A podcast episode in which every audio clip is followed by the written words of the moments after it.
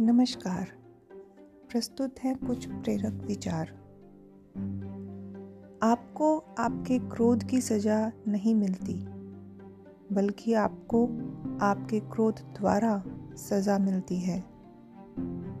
आज से हम स्वयं को क्रोध मुक्त बनाएँ।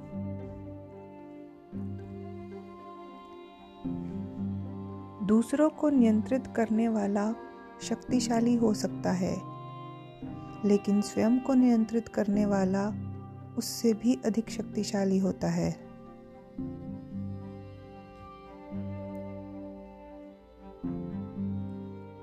अपने अंदर से अहंकार को निकालकर स्वयं को हल्का करें, क्योंकि ऊँचा वही उठता है जो हल्का होता है।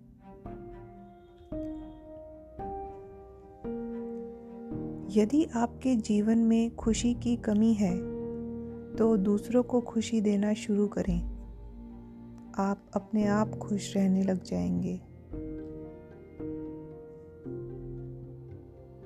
आपकी मुस्कान आपके चेहरे पर भगवान के हस्ताक्षर हैं।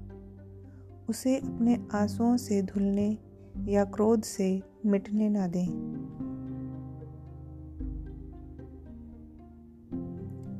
प्यार ही वो बल है, जिसमें दुश्मन को भी दोस्त बनाने की क्षमता है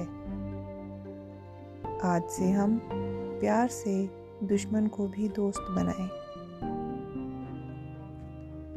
धन्यवाद